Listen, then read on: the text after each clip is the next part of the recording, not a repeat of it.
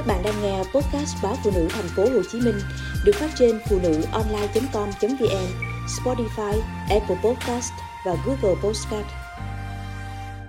Phòng ngừa đau mắt đỏ khi trẻ đi học.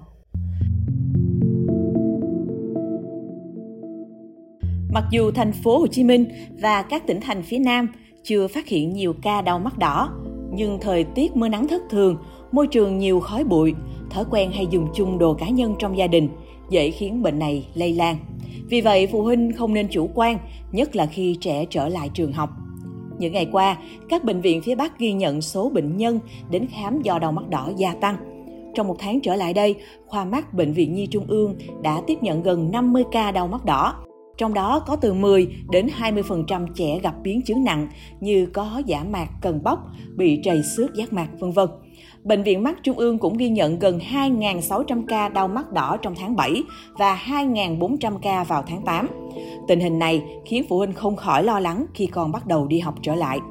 Bác sĩ chuyên khoa 2 Phạm Nguyên Huân, Phó Giám đốc Bệnh viện Mắt Thành phố Hồ Chí Minh cho biết, tại Thành phố Hồ Chí Minh, bệnh chỉ rải sát, không thành dịch.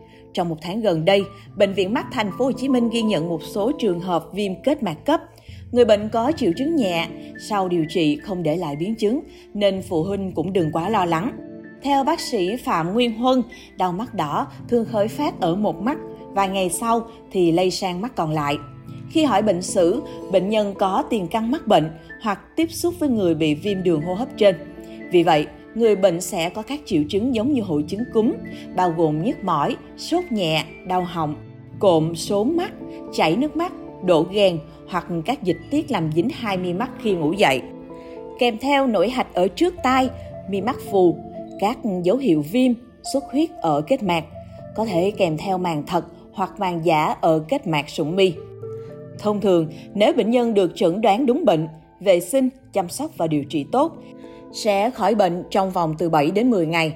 Ngược lại, bệnh có thể diễn tiến nặng hơn, gây tổn thương giác mạc, nguy cơ để lại sẹo, tổn thương và giảm thị lực.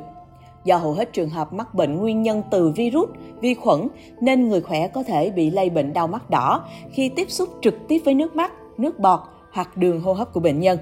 Vì vậy, bệnh nhân cần hạn chế dụi tay vào mắt, mũi, miệng, rửa tay thường xuyên bằng xà bông và dung dịch sát khuẩn. Trường hợp trong gia đình có người bị đau mắt đỏ, cần hạn chế tiếp xúc cho người bệnh sử dụng riêng vật dụng cá nhân như chén dĩa, muỗng, khăn, vân vân. Bệnh nhân hạn chế đến nơi đông người, dùng khăn che miệng khi ho, hát hơi. Sau khi dùng khăn giấy hoặc bông gạc y tế để vệ sinh mắt mũi, hãy bỏ vào thùng rác có nắp đậy để tránh tạo nguồn lây cho gia đình và người xung quanh. Bác sĩ Phạm Nguyên Huân lưu ý, người bị đau mắt đỏ không nên đeo kính áp tròng, càng dễ gây viêm nhiễm hơn. Khi một người, đặc biệt là trẻ em, có biểu hiện nghi ngờ đau mắt đỏ, cần đến cơ sở y tế có chuyên khoa mắt để bác sĩ thăm khám, chẩn đoán bệnh và điều trị chính xác. Bệnh nhân không được tự ý sử dụng các loại thuốc nhỏ mắt hoặc biện pháp dân gian như nhỏ chanh, đắp thịt ếch, lá nha đam, xông lá trầu vào mắt vân vân sẽ làm tăng nguy cơ bị biến chứng, càng làm cho bệnh nặng nề hơn. Để phòng bệnh, người lớn nên thường xuyên giặt giũ, lau dọn các bề mặt tiếp xúc như tay nắm cửa, đồ chơi của trẻ, bàn ghế, vân vân các em học sinh đến trường, phụ huynh cần nhắc nhở con em mình rửa tay thường xuyên bằng xà bông, nước khử khuẩn, không dùng chung khăn tay, mền gối, không ăn uống chung với bạn. Trường hợp không may trẻ bị đau mắt đỏ, cha mẹ cần thông báo cho giáo viên, cho trẻ nghỉ học vài ngày để tránh lây lan cho các bạn cùng lớp.